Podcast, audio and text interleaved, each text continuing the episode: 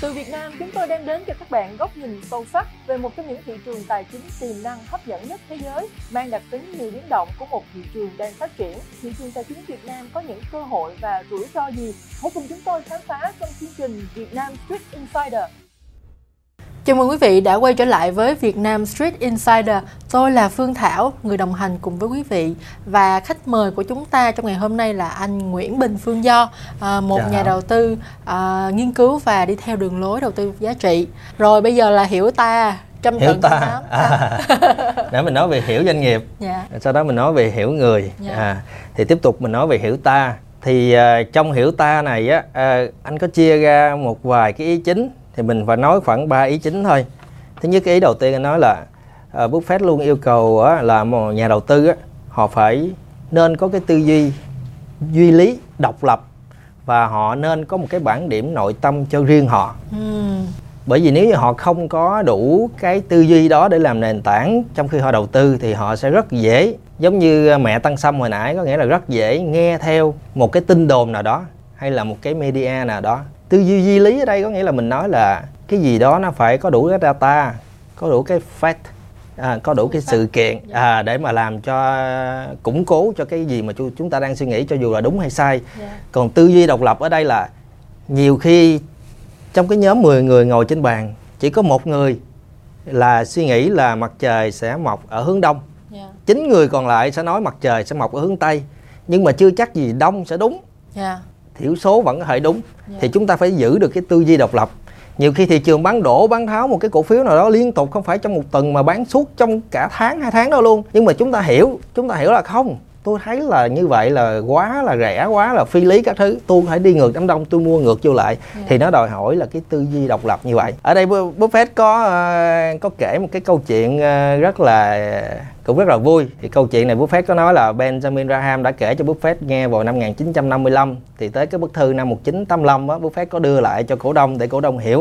Uh, có một chàng trai trẻ làm nghề khai thác dầu mỏ sau nhiều năm miệt mài siêng năng làm ăn lao động cực khổ vậy đó thì à, đã được Chúa đặt cách cho đến sống ở thiên đàng sớm hơn dự định yeah. Dạ. ví dụ thay vì 70 tuổi mới lên tới thiên đàng nhưng mà không 45 tuổi là cho lên tới thiên đàng rồi yeah. Dạ. thì tại cổng thiên đàng thì anh ta mới gặp Thánh Peter yeah. Dạ. thì Thánh Peter nói là con đã đủ điều kiện để sống ở đây nhưng mà con thấy đó cái khu nhà dành cho những người làm nghề khai thác dầu đã đầy hết rồi không thể nào nhét thêm con vào được à, anh ta suy nghĩ thêm một lúc rồi anh ta quay lại hỏi thánh Peter là liệu anh ta có thể à, nói thêm chỉ bốn từ thôi à, với những người đang cư ngụ trong các khu nhà này hay không? À, thấy việc này có vẻ vô hại cho nên thánh Peter cũng nói ok à, cứ làm đi chuyện nhỏ mà thì lúc đó anh ta mới lấy hết sức bình sinh đưa tay lên miệng và hét lớn. Dầu bây giờ đã được tìm thấy ở dưới địa ngục rồi. À, thế là lập tức là tất cả những cái khu nhà mở toan ra và những cái người đang ở trong khu nhà đó đó đoàn người đoàn người. Tại vì những người đó cũng là khai thác dầu mỏ bắt đầu hành quân và hướng về phía địa ngục từng dãy nhà đều bỏ hoang và không có ai ở hết. Dạ. à,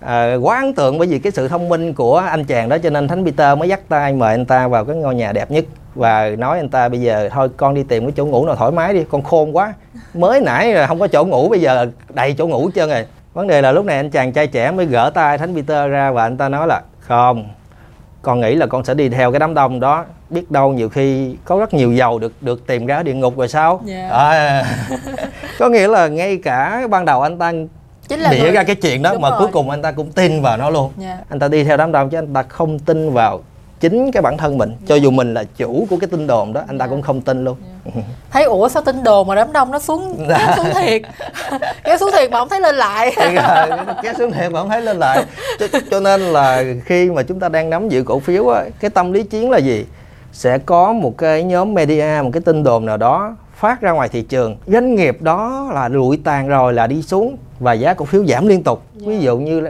đang là trăm ngàn tự nhiên giảm xuống còn có ba chục ngàn chúng ta không biết là chúng ta có nên mua vào hay không yeah. thì như vậy nó đòi hỏi chúng ta phải có cái tư duy độc lập yeah. mà phải là duy lý cái tư duy đó mới giữ cho chúng ta hiểu là những cái đợt bán tháo ồ ạt như vậy đó không thể hiện được chính xác doanh nghiệp đó tôi nghĩ doanh nghiệp đó đang bị bán với mức giá đó là phi lý yeah. thì tôi mới dũng cảm tôi có thể đi ngược đám đông và tôi đi mua vào được yeah. chứ còn khi mà họ bán ồ ạt rồi thôi tôi cũng bán theo luôn thì lúc đó là tôi lỗ dạ. à, vậy thôi cái cái phần tiếp theo của thẻ điểm nội tâm là gì anh cái thẻ điểm nội tâm á, là cái này rất là quan trọng mà tiếng Anh thì gọi là cái uh, cái inner scorecard á có nghĩa là như thế này uh, Buffett nói là tôi uh, tôi được thành công mà kiếm được tiền như thế này thực ra tôi rất là cảm ơn cha tôi yeah. Dạ. cha tôi đã luôn luôn truyền cho tôi một cái tư duy là uh, phải có cái thẻ điểm nội tâm cho riêng bản thân mình yeah. Dạ. có nghĩa là bản thân mình nè phải set up cái vấn đề tài chính hay là set up cái gì đó theo một cái chuẩn gì đó mà mình đã nghiên cứu và chấp nhận chứ không phải là hôm nay mình thích mặc cái áo đỏ yeah. Dạ. ngày mai thị trường nói là cái áo xanh mới đẹp mình bỏ cái áo đỏ mặc cái áo xanh yeah. Dạ.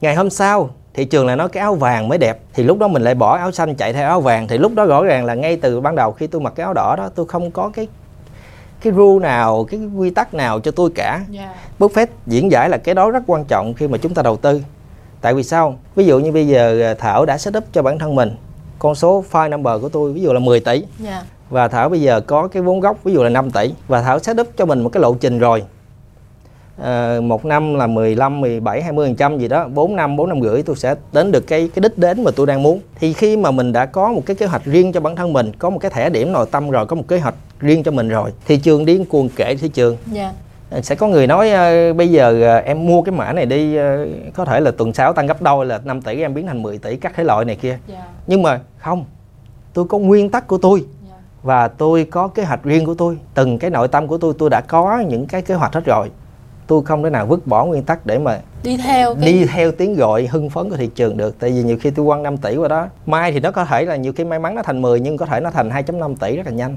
Dạ. thì khi chúng ta có thể điểm nội tâm rồi chúng ta sẽ không bị những cái tiếng động. ào ạt xì xào bên ngoài làm chúng ta dao động yeah. Dạ. cho nên là Buffett phải khuyên là mọi người cũng phải nên có cái bản điểm nội tâm cái thẻ điểm nội tâm của riêng bản thân mình yeah. Dạ. thì bước vào thị trường đầu tư bạn mới thể giữ bình tĩnh được yeah còn nếu không mà sẽ không bình tĩnh được yeah. Dạ. ừ. em thì rất là thấm thía cái chuyện này bởi vì là những cái người mà làm trong ngành tài chính á, đặc biệt có rất là nhiều thông tin ừ. nhưng mà thông tin nó cũng có có lợi cho mình mà cũng có hại cho mình anh ừ. tại vì có những cái thông tin nó mang tính chất là nó hơi bị uh, insider ừ. nó bị là trong nội bộ á cũng không kiểm chứng được và vấn đề là mình không thể kiểm chứng ừ. được cho nên là mình mình nếu mà mình đi sử dụng những cái thông tin đó để mình quyết định đầu tư á thì có thể có thể đúng có thể sai có thể đúng có thể sai à.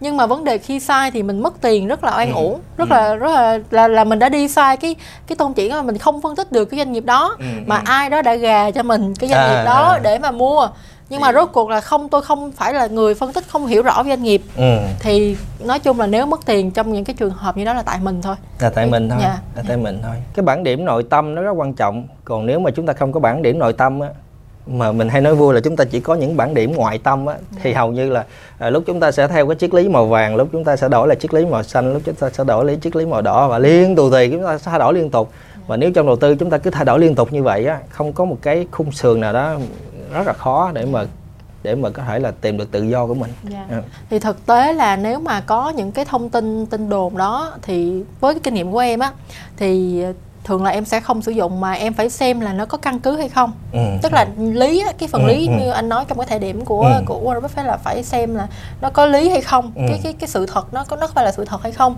có cách nào để kiểm tra nó hay không ừ. còn nếu như mà em không có cách nào thì thôi kệ đồn thì đồn chứ tôi phân tích được thì tôi đầu tư còn không được thì thôi thì thôi, thì ờ, thôi. còn còn còn bao nhiêu tin đồn thì kệ ừ, nó ừ, ừ. thì ờ, quay lại vấn đề là nếu như chúng ta có một cái lộ trình con số file number ở đây con số vốn gốc ở đây chúng ta thấy là bây giờ không có gì để vô cái cái, cái, chuẩn đầu tư của tôi. Mà tôi chỉ muốn ví dụ như 20% một năm thôi. Bây giờ thị trường hưng phấn quá kêu tôi vào nhưng mà tôi thấy là nó không có phù hợp với cái thẻ điểm nội tâm của tôi. Vậy thôi tôi gửi ngân hàng. Yeah. Dạ. tôi chấp nhận thay vì 4 năm rưỡi tôi sẽ biến 5 tỷ thành 10 tỷ thì thôi kệ 5 năm rưỡi không vấn đề gì.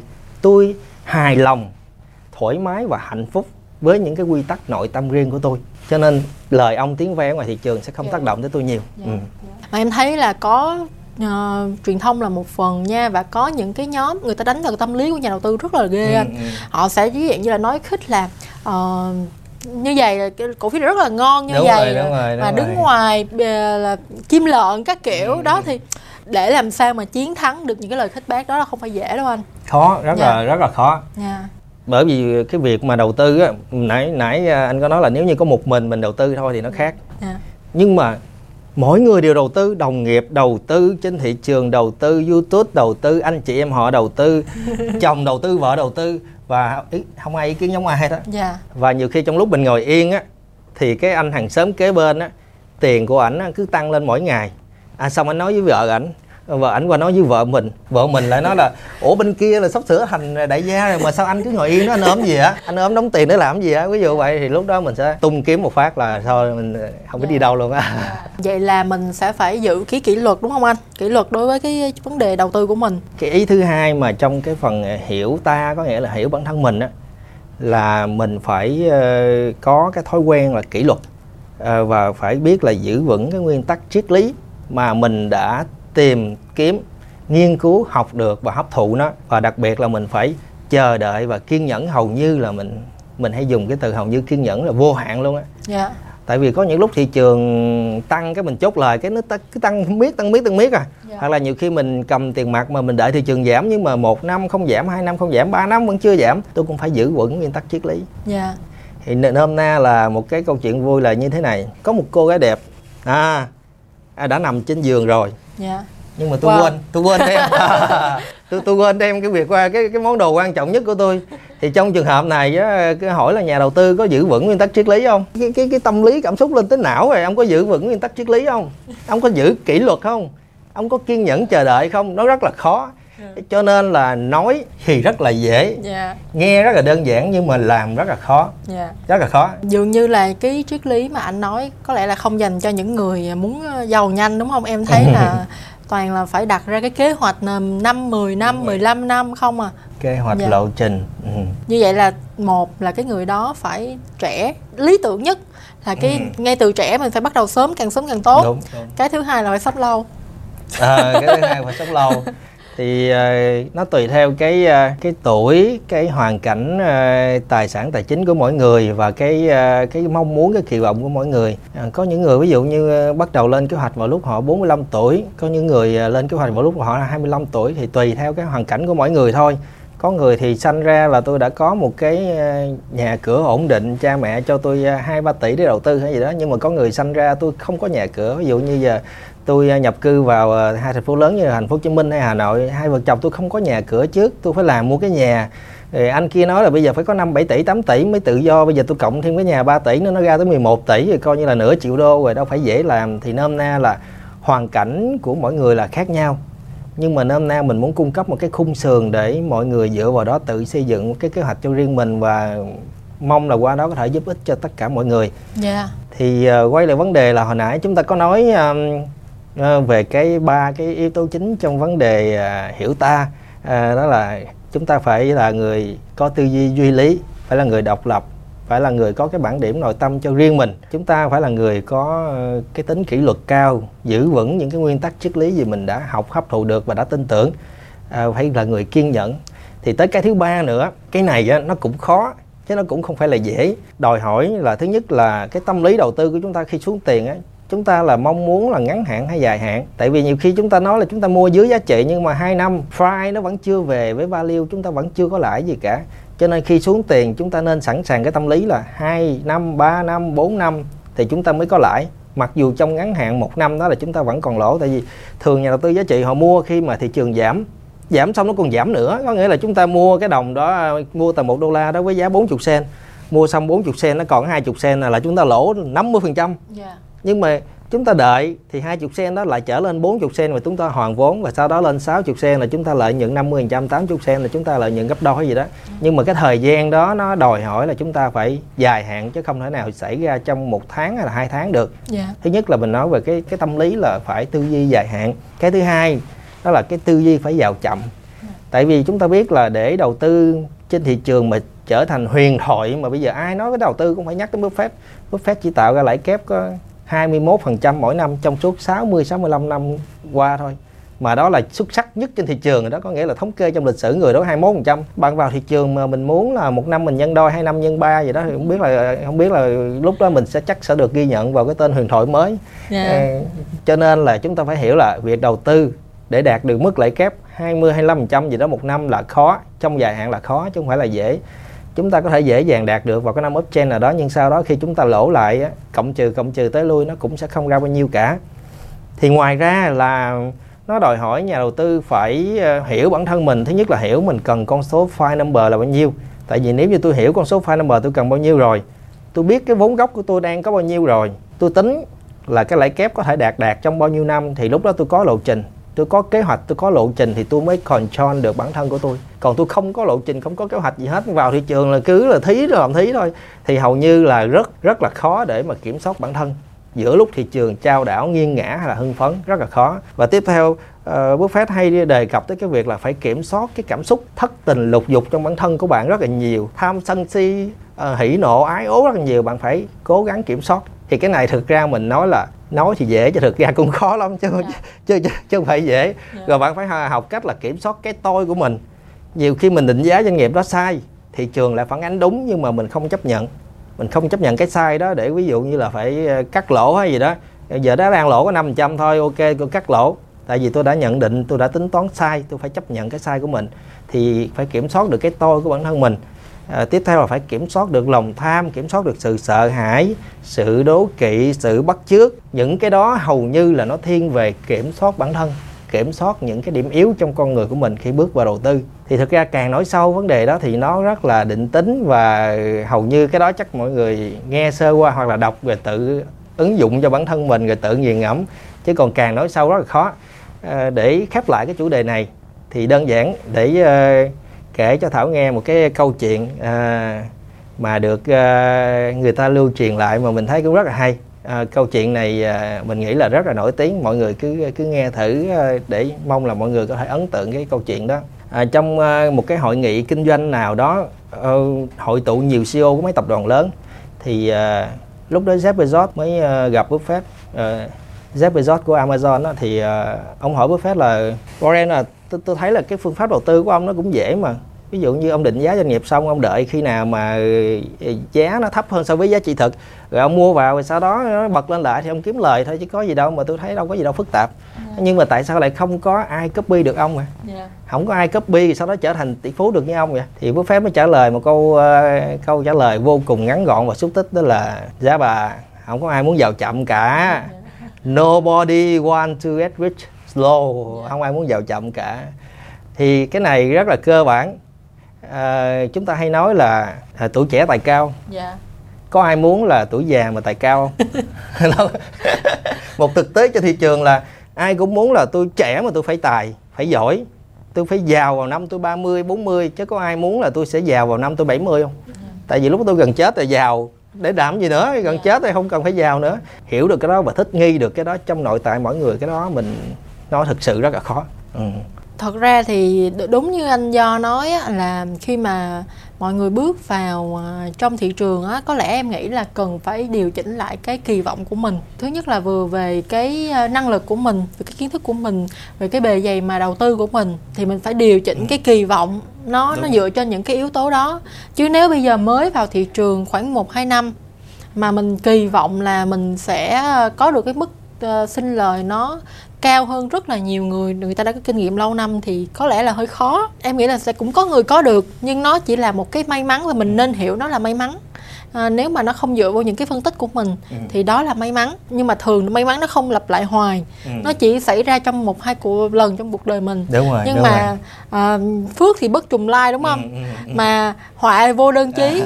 Phước thì là gọi là may mắn thì lâu lâu nó mới tới không mà họa ừ. họa thì nó tới liên tiếp. Ừ đó cho nên là cái này mình đang nói trong một cái vừa kiếm tiền mà mình vừa cảm thấy thoải mái. Thoải mái trong cuộc sống mình, của mình đúng rồi mình tận hưởng cái cuộc sống. Mình có được sự tự do tận hưởng được những cái phúc giây với gia đình ừ, chẳng hạn. mình rồi. trong một cái giai đoạn tức là không phải là một phút huy hoàng rồi ừ, chợt tắt ừ. đúng không? Mà mình lúc nào cũng giữ cái ổn định ừ. ổn định của cái cuộc sống của mình. Cái nền tảng và cái mục đích chính vẫn là cuộc sống còn đầu tư vẫn là cái phương tiện để phục vụ cho cuộc sống của tôi. Yeah dạ thì cho nên là mấy là ờ, cái việc đầu tư giá trị không, nó còn đòi hỏi là có phù hợp với tính cách của nhà đầu tư hay không.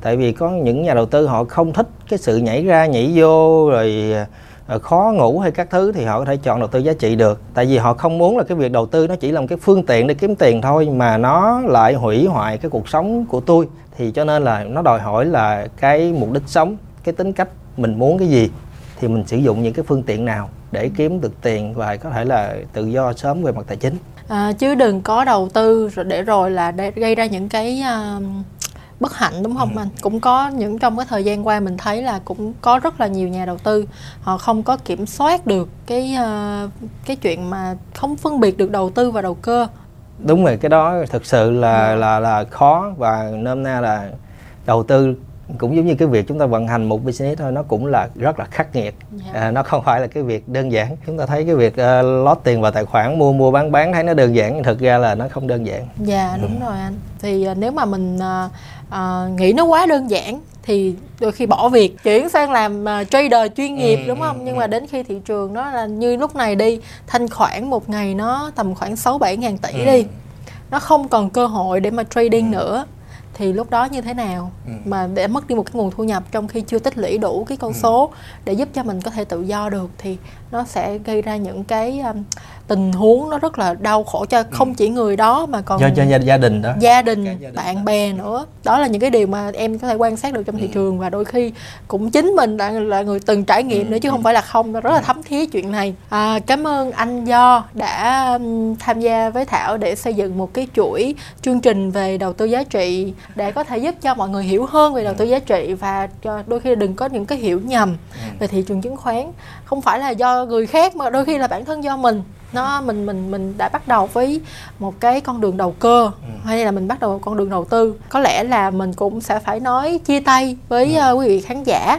và sẽ hẹn gặp lại trong những cái chuỗi khác những cái ừ. chuỗi chương trình khác về đầu tư giá trị uh, hoặc là những cái buổi về uh, phân tích cụ thể hơn đối với doanh nghiệp À, em thấy là anh do cũng có những phân tích rất là hay về vĩ mô mặc dù là à, em biết là vĩ mô nó là đóng một cái ẩn số đúng không đó là có gì đó rất là ẩn đúng số rồi, rồi. trong những cái bài toán tính toán về giá trị ừ. của doanh nghiệp nhưng mà có lẽ là khi nào đó thuận tiện thì chúng ta hãy nói về vấn đề đó ừ. bởi vì rất là nhiều người quan tâm đến chuyện đó ừ À, nếu quý vị có những cái quan điểm hay là những ý kiến gì để đóng góp chương trình, xin hãy à, gửi về email cho Thảo ở email trên màn hình và đừng quên bấm nút theo dõi investing.com Việt Nam à, và rất cảm ơn quý vị đã theo dõi chương trình và hẹn gặp lại quý vị trong chương trình kế tiếp. Quý vị có thể sử dụng bộ lọc cổ phiếu của Investing Pro để lọc theo chiến lược của các nhà đầu tư nổi tiếng. Đầu tiên hãy thay đổi ngôn ngữ sử dụng thành tiếng Việt. Sau đó ở trang chủ, hãy chọn sàng lọc để bắt đầu. Cách nhanh nhất để tạo một danh mục là sử dụng bộ lọc sẵn có của Investing Pro. Chọn thẻ chiến lược để lựa chọn bộ lọc cổ phiếu theo chiến lược của các nhà đầu tư nổi tiếng